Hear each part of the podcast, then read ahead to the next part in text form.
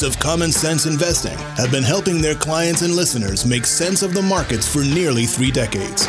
Using a conservative, diversified, value oriented approach to investing, they strive to make you a better educated, well informed investor.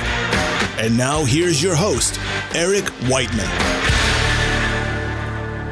Well, thank you, and welcome to this edition of Common Sense Investing. I'm Eric Whiteman here at the XML Group. So glad you could join me today. On the last show, I said we could be at the beginning of a new bull market. I know to some of you that may sound crazy. Last week, the S&P broke below its 50-day moving average, but it did bounce off its early June level of around 3250. That could act as a level of support but I'm not going to bet the farm on it. As I said, I do believe that we could be at the start of a new bull market, but we need to get through the here and now, the elections. Up until then, anything can happen, including another 10% drop on the nearly 10% drop that we've already had. It's possible. The Fed is on the sidelines. Congress seems like it's deadlocked on a, another fiscal stimulus package.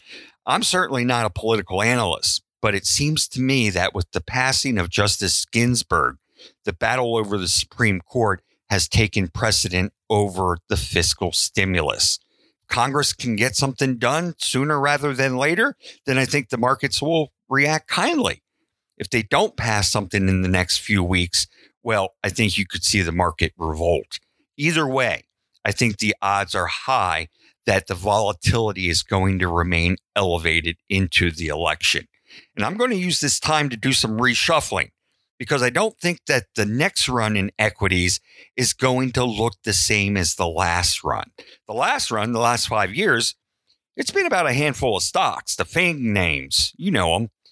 They've given back some of their gains here the last few weeks. Apple, for example, has dropped somewhere between what, 15 and 20% jaw, dropping, right? But it's still up something like 50% for the year.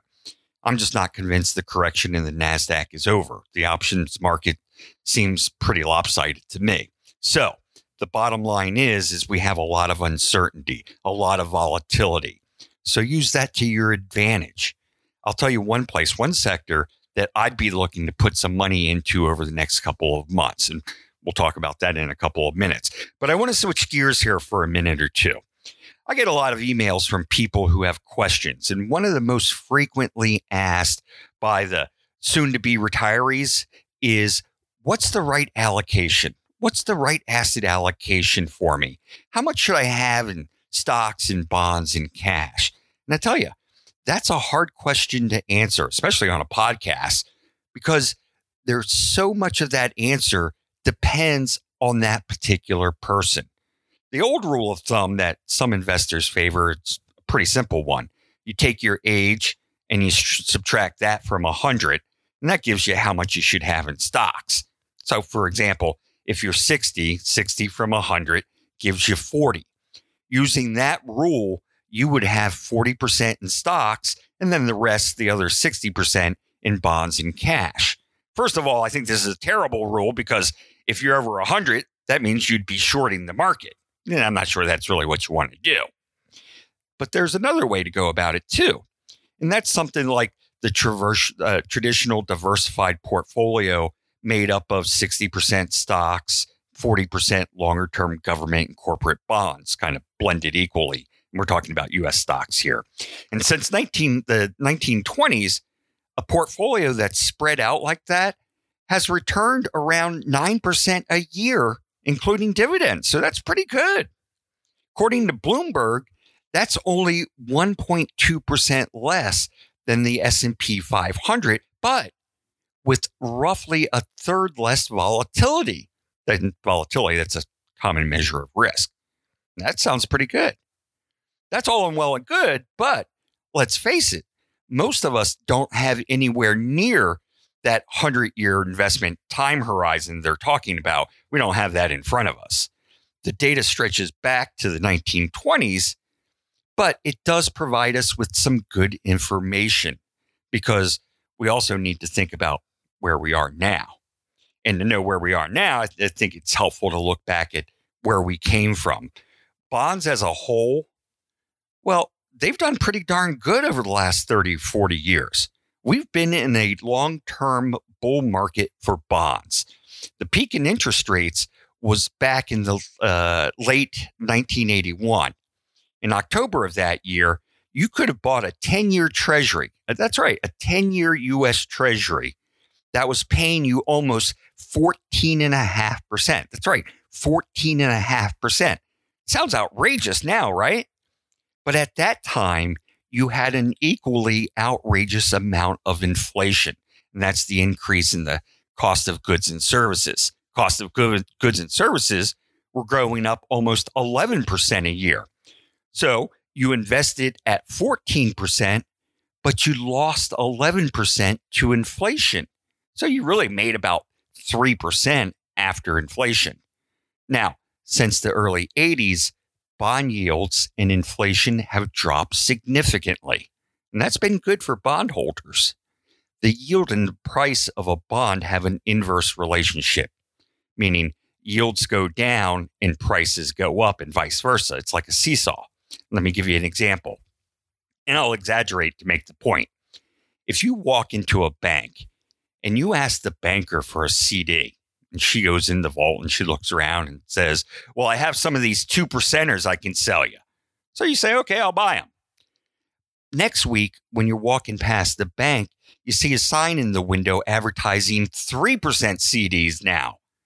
Here you are holding a 2% CD, and the bank is now selling 3 percenters.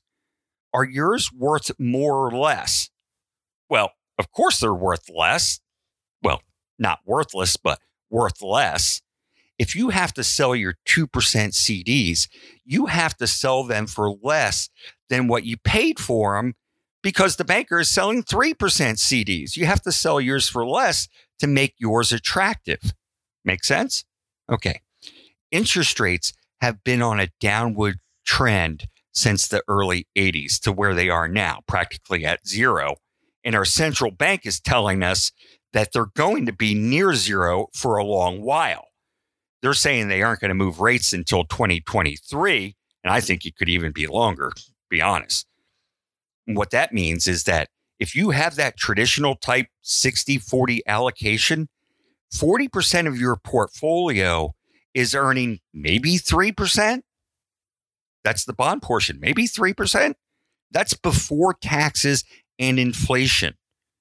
And that leaves a lot of heavy lifting for the other 60% of your portfolio, the 60% that's probably in equities.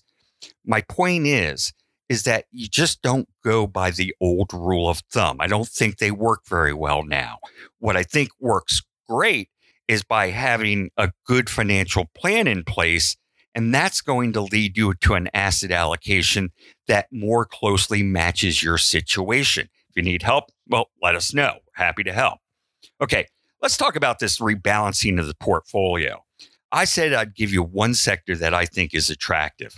Of course, you always have to do your own research and make sure whatever you're thinking about is appropriate for you. You just don't buy something because you heard about it on the TV or read about it online. So, one place I'd be looking at allocating new money is to the machinery sector. I know doesn't sound as alluring or as interesting as the latest, greatest technology to come along, but I do think that some of these names offer good value. From a big picture perspective, you have a number of factors which should give a boost to these names over the next year or so. First, you have China providing a good deal of stimulus to their economy, and they're big purchasers. Second, you have a declining dollar, which usually acts as a material tailwind for the machinery stocks. And that's because machinery becomes less expensive to foreign buyers, and these stocks get a significant portion of their revenues from overseas. And finally, here at home, manufacturing looks to be or, or looks to be having a healthy recovery, and inventory looks to be running low too.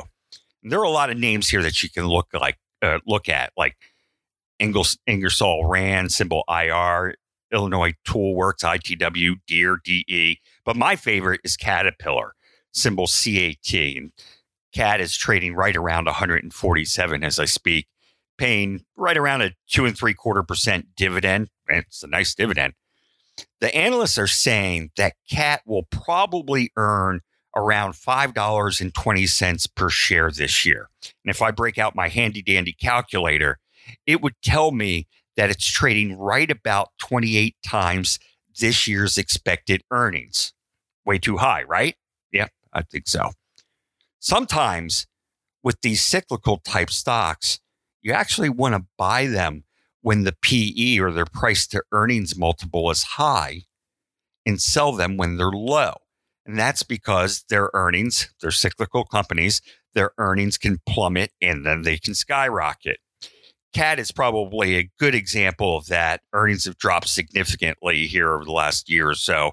And as I said, they're expecting to earn about $5.20 a share this year.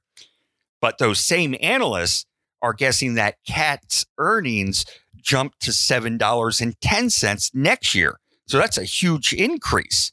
And that would mean that CAT is trading about 20 times next year's earnings, which isn't that far away. And you could see big increases in earnings from there. Think about this a couple of ways. First, I think CAT is a well run, high quality business and it's not going anywhere. Value Line gives them high marks, actually, gives them the highest mark, uh, uh, A plus for their financial strength and a two for safety. And that means, well, they have a great balance sheet and balance sheets matter. Earnings predictability is 45. That's on a scale of 1 to 100. So it's on the lower side. But that's what you would expect from a business like Caterpillar. Their earnings go up and down. From an earnings perspective, Cat has grown their earnings on average 9% a year for the last 10 years and 6.5% over the last five years. That's on average.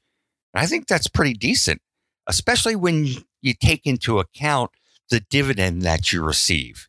If CAT grows at 6% a year going forward, and you can buy it with close to a 3% dividend, well, I can do that math.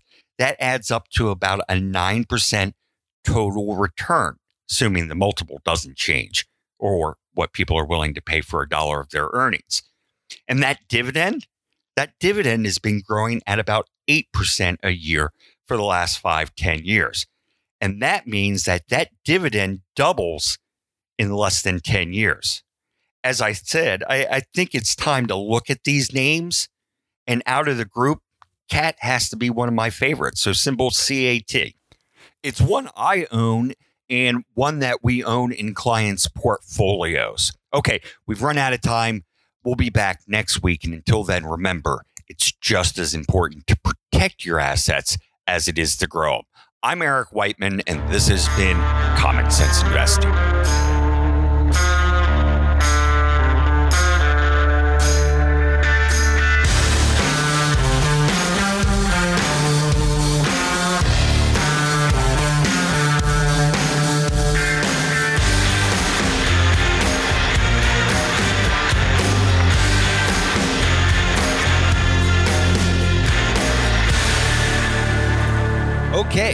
Listened to the show. Now it's time for the really good stuff. So listen up. It's the disclosures.